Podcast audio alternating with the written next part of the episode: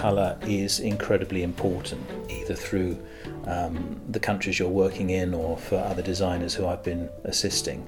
Um, and it's always been a case that we come from a background where having a white interior is not necessarily the solution. Hello, I'm Carol Annett from Country and Townhouse magazine. Welcome to the House Guest podcast, where I chat with experts from the world of interior design and decoration, the people behind the houses and hotels you see in glossy magazines like ours. Some of the names will be familiar and others may be less so, but I'm sure you'll recognise the hotels and restaurants they've designed. And if you're in the middle of your own building project or restyle, maybe you'll pick up some tips for yourself. If you listen on the Entale app, there's more information and images on the projects and places mentioned. Today, my house guest is Philip Hooper, a design director at Sibyl Colefax and John Fowler, a firm established in the 30s which helped define a quintessentially English decorating style. Two years ago, the company moved from its iconic Mayfair premises to a showroom on the Pimlico Road, and it's here that I sit and chat with Philip about the importance of colour, what makes a good interior designer, and why it's finally time to take down that feature wall. Today I'm with Philip Hooper. Welcome, Philip. Thank you. One of the design directors at Sibyl Colefax and John Fowler. Um, Philip, there must have been a certain tingle of nerves and anticipation to be joining one of the most respected and long established design firms. Did you did you feel the, the pressure? Not so much the pressure. I, I enjoyed the uh, idea that I would be involved in a, uh, a company which had a history of design and I'm very aware that we are continually learning, and part of the learning process is to work with people who maybe work in a slightly different vocabulary in a slightly different way. And I felt that by joining um, Sibyl Colefax and John Fowler, I would have the opportunity to add to the knowledge that I'd acquired from working for other designers and for working for myself. And so, from a perfectly mercenary point of view, I didn't so much see it as a challenge, but as a, a way of um, building up my own personal knowledge and uh, understanding of the, the wonderful world of interior decoration and architecture and design. You started as an architect. I trained as an architect, yes. And how does that impact on your on the way that you look at at interiors? Um, I mean, one of the interesting things about that is it, and I don't know whether this is unique to me. In in over the past few years, it seems to be something which is not as common as I thought. But being um, or having an architectural background means that I think three dimensionally, and so I am able to think about space um, in a way that takes it off the page and into something which is a, uh, as I say, a three dimensional uh, sort of matrix which I can sort of walk through and examine even when I'm not in the building itself. And I think that ability to think in three dimensions and understand how spaces flow together and how rooms might appear when you treat them in a different way or furnish them in a different way is, is invaluable. Are the majority of your projects on a, quite a large scale? They have been over the past 10 years or so. Um, it's quite common to start a dialogue about a project um, and then five years later you're still working on it. I also read that you did spend a little of your time living on a canal boat, and I, I love that idea of you do, working in all these grand, enormous spaces, and then you go trug back to your little canal. I know it is a bit it is a bit anachronistic, isn't it? Um, it? It was a sort of very odd time when um, I was uh, I, I, was living outside London for most of the time, and I needed a small pied à terre, and having a, a canal boat solved the problem. But I'm um, presuming it was still a rather beautifully designed little canal boat. I mean, it did have fabric walling by Claremont in it and things like that. Yes. yes, very nice.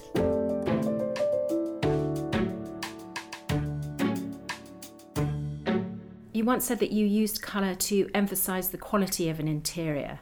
Can you describe any of the environments that you've worked in where that's really been very important? I, I, I'm, I've always been brought up in a world where colour is incredibly important, either through um, the countries you're working in or for other designers who I've been assisting. Um, and it's always been a case that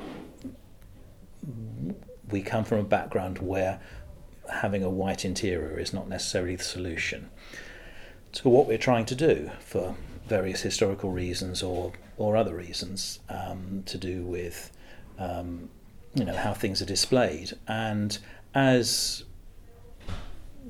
people started to become more and more interested in contemporary art and having an eclectic mix of things around them um, working with strong colours was a very interesting way of making spaces more dynamic. And I started to experiment maybe with my own um, houses uh, just to look at what would happen if you moved away from uh, the sort of perceived notion that you could only display modern things within a white box. And so, certainly, with the apartment I'm currently living in in London, it was a a game of playing with colour on different surfaces to see how pictures would sit against those surfaces, and it proved to be very successful. And so I felt confident, having done that, to take that um, style and start introducing it into um, other people's houses. And so I'm sort of guilty in many ways of being one of the first people to start doing the feature wall, which, when you look down my CV, CV and think all the other things I'm possibly guilty of starting, um, that's one of the ones which um, maybe I um, have to hold up my hand and say, um, maybe it's time to stop everyone and stop doing feature walls, yeah. please. so basically, you use yourself as a guinea pig to try out ideas. I think you have to. And again, I, I'm now in the process of working on a, another house myself in the country, which is a big Georgian one. And again, um, it's about playing with colour um, and using strong colour to emphasize the architecture of the house as much as anything else. And so, you know, there are very beautiful cornices and mouldings and things, and they are made to sing when you put a very strong colour around them, and they stand out as as sort of you know, um, as a sort of more like a piece of confectionery rather than a, a sort of architectural detail.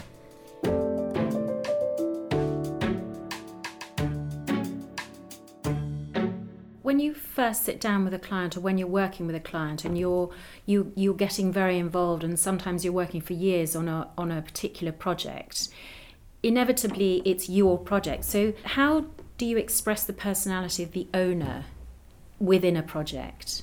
Because um, presumably that's that's part of, of your remit. Well, of course it is, and it's not me bulldozing my own ideas through something.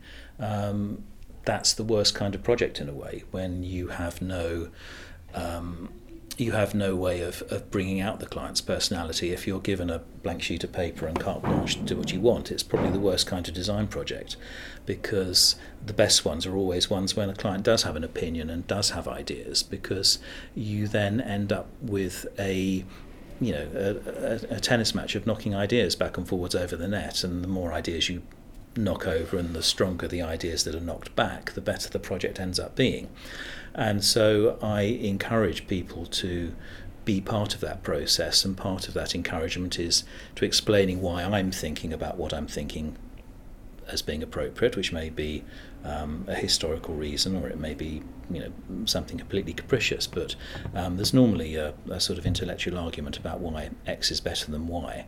And once the client's on board and understands that there's a reason why things need to be, then they, they sort of become involved as well. And then they lose their shyness in terms of actually saying what they want. And so, you know, a lot of people are, for want of a better word, shy in terms of saying, what they feel they might like, and it's making them comfortable enough to actually sort of say that without being sort of shot down by um, by me and, and telling them they're foolish in terms of wanting to have you know whatever it might be within their within their environment. Mm. I suppose it's sort of having a pair of flared trousers in your cupboard and and actually secretly wanting to mm. wear them, but being a bit too scared to kind of show mm. that that's what you really like. Yeah, it, as I say, it's about building confidence, and once they've got the confidence to tell you what they like, then mm, you can work with that. And and and do you think, it, uh, as a designer, that you have built up, also built your confidence over the years? Mm, sometimes. Um, you always have moments of self doubt, and I've always said that really what makes a good designer is the ability to self edit and I think you have to be able to stand back and look at what you're doing. And if you if it's not good, then you have to say, know, Philip, it's not good. You can do better than this, and you have to be prepared to scrap something and start again. And I think there is a lot of criticism that I can level at the kind of um, design process that thinks just because you put down something on a piece of paper, it's going to be you know the best thing ever. It's quite honestly, it's not. And if you look through the history of design, you know some designers do very good work and um, it's consistently good. Other designers have high points and low points, and I think it's trying to be strict with yourself and just admit that you know not everything you do is great. You know sometimes I have days when I can draw, and sometimes I have days when it's absolutely appalling. And so you know you have to be prepared to scrap you know some of your work or kill your darlings or whatever you want to say and start again.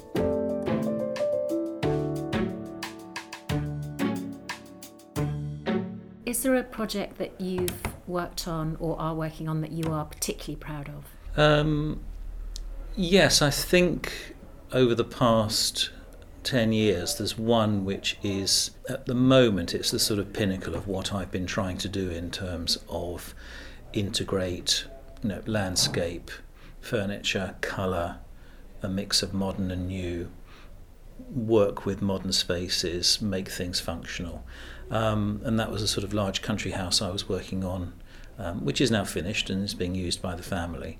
Uh, and you know, it was a large footprint and very large spaces, and it's a client I've known for a long time, and it was a hugely enjoyable process in terms of designing from the ground up and building a new collection of things which didn't necessarily come from a previous house or from things which were inherited. And so, in many ways, it was starting with a completely clean slate from the ground up with a new repertoire of ideas and furniture and pictures that we could then put together and make sure that everything within the project was all talking to it, each other. And I was also had the opportunity to sort of be involved in part of the landscaping as well. And so, in terms of the ideal, which is to sort of have a, a very um, sort of homogenous um, sort of interior architecture, exterior, it was the perfect project in many ways, and it, it looks amazing. In a project such as that, would you be taking your client to showrooms or on antique buying trips, or is it a case of you going around and sending sending them photographs of things that you've seen or things that you think might work?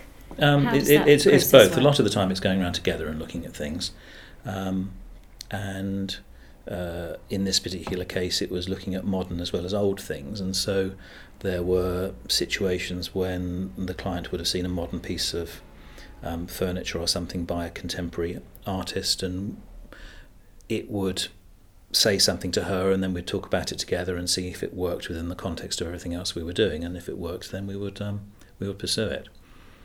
Um, but it's it was also one of those projects where we started to examine the way in which craft was perceived as part of the sort of design world, whereas we all know craft was associated with things which weren't particularly chic a few years ago, and now the idea of the artisan and the craftsman being involved in a project is is is you know completely of the moment, and so that idea of bringing other people in with their um, their crafts and their skills and you becoming more of a sort of editor, editor or a sort of orchestrator of the whole thing, again is is what I feel very comfortable with as the, the sort of direction that my my sort of design work should go in.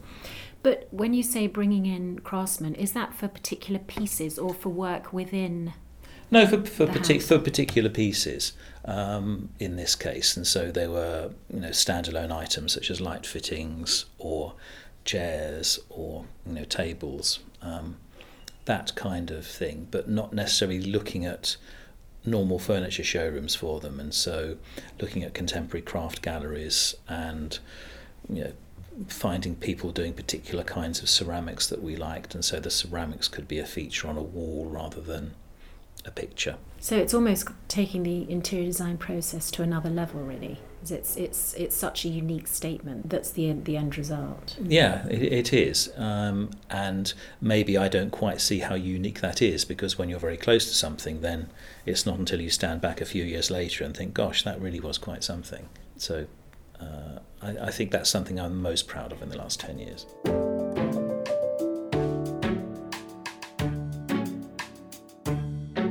You've said in the past that interior design is always about having somewhere to sit, having somewhere to put your feet up, a light to read by, somewhere to put a drink down. I yeah, and I think that's a sort of philosophy which carries me through the somewhat um, varied projects that I have, and obviously working internationally. I like to be able to reflect the country I'm working in somehow in terms of the design I'm doing.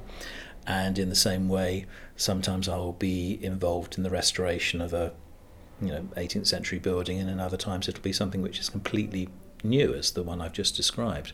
Um, but the same philosophy has to carry through for everything. It's about being comfortable. And if, even if you're in an 18th century interior or you're in a, a modernist 20th century interior, you still need to sit comfortably, be able to read, and be able to put a drink down and put your feet up. It's just you may be using different furniture to do that, but you're still trying to follow that same um, same philosophy. Yeah.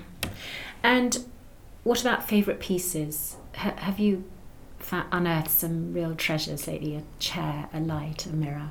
Yeah, and it's they're always sort of one-off things, um, and I, I can probably sort of summon up from the back of my mind a few sort of classic things that I like um, and some exceptional things which I found which I thought were absolutely stunning.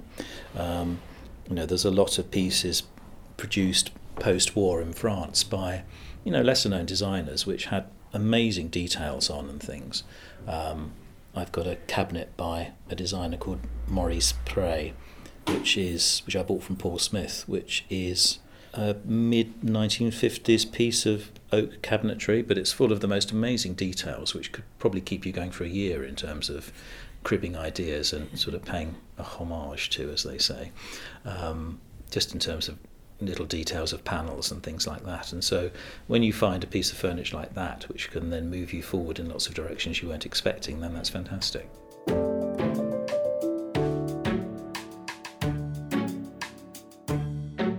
We're sitting in the Sibyl Colefax and John Fowler showroom in Pimlico, and the the the company moved here. Well, it must be nearly two years ago. Uh, it'll be two years in January. When it became clear that we were going to have to move from Brook Street, which was an 18th century townhouse, and come somewhere different, um, it would have been a mistake, particularly with the uh, space we've ended up in in Pimlico Road of trying to re- recreate anything that was a pastiche of that kind of architecture. And so what we deliberately did here was to keep it more stripped back, but to try and introduce elements which showed the skills that we have as a sort of practice. And so obviously one of the things we're very, very good at doing is joinery. And so when we um, were looking at the designs for the room we're in at the moment, we thought it would be amusing to do a very big panelled fireplace, and so we picked on a particular sort of arts and crafts theme because it was contemporary with the the building we're in, being a sort of late 19th century building. Um, and so, looking at Philip Webb and the houses he did in the home counties. I particularly like Standen, which is near East Grinstead, which has really beautiful fireplaces. And although not a copy of a Philip Webb fireplace, the blue one we're looking at here certainly has a lot of the details that he used. And so, A, it shows our ability to jump from period to period, but it also shows our skill in terms of designing and manufacturing things, um, which then get patinated and given a sense of age with some of the painters we work with if you look very closely at the fireplace, you can see that it's got a sort of crackled and somewhat beaten up look to it, which um, is deliberate in order to give it that sense of sort of history. Um, and in the same way that when we look behind us, we've got sliding panel doors, which on this side are done as a sort of trompe l'oeil panel to show that we still are interested in that idea of specialist painting. and the skills that painters can bring to a job. But on the other hand, on the reverse side, uh, more contemporary with panelled leather and studs. And so that idea of having different things which perform a function within that space, but it also means if you're sitting in a meeting with someone, you can say, well, this is the sort of thing we mean, or that's the sort of thing we mean. And so the, the building still becomes a vehicle for showing what we do as decorators. Um, fabric walling, trompe l'oeil painting, joinery, different details on the floor. Um, if we went upstairs, we would see that we've got a room which is done in a high gloss lacquer. So again, you're able to show different um, different techniques and things which may be relevant to a house you're doing for someone, but on the other hand, it shows that you've got variety in terms of what you do. But I think everyone was very fearful of the move in terms of um, how it would affect our position within the sort of design world. But it's actually been quite seamless, and people really do like the new showroom. Everyone loves working here, and as I say before, the fact that we're now in an environment where we are surrounded by people that we've known for, for decades as dealers and other designers and, and people in associated you know, trades and crafts is, is perfect for us. And your clients would is this the starting point? Would they often come here as a starting point to mm, quite you? often, particularly now in this location where we're in a street full of other um, you know, design showrooms and furniture shops and antique dealers. And so, in terms of people looking in our windows and coming in, then hopefully we've set the place up in a way that will encourage them to come in and engage in a conversation about what, what we've got and why we've got it. And anyone could just come into the showroom and have a look round. Yes, of course. That's yeah. the whole point of it. We've got you know three floors plus offices here, and so the idea is that um, you know there's a little route you can take through, and you can find things down in the basement piled up and not necessarily displayed chicly as they are up here, but uh, it means people can wander around and find things. And we've got lighting and furniture and upholstery and some of our own pieces from the archive, which we're starting to remake again. Yes, I noticed that there's a, um, a wallpaper design that. Yeah, there's a wallpaper design that we've started to um, redo, and then there's also you know, lighting designs that have always been produced, and now we're doing them again, but with slightly different proportions and details and again some furniture from the archive which we're starting to do as well.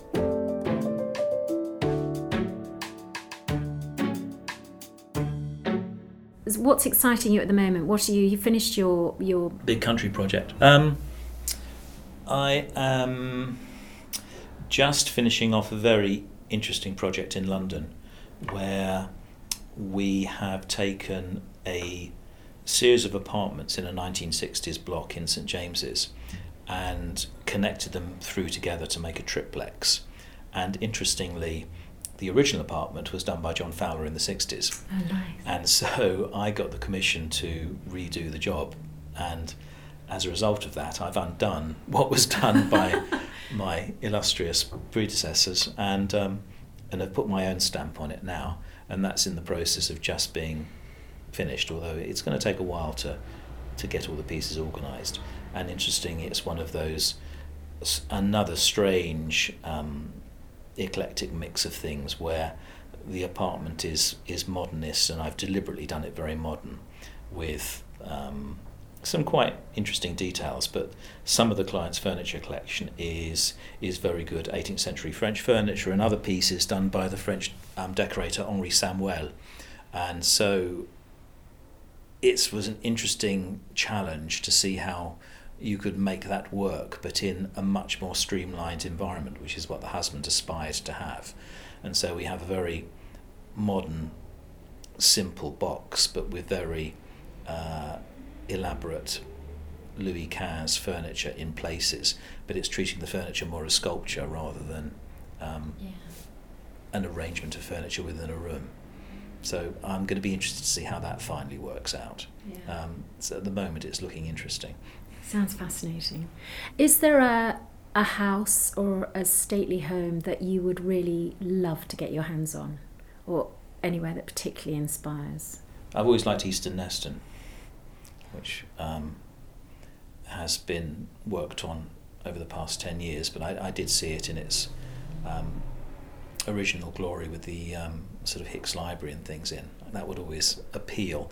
Um, sort of being involved in something on that kind of scale.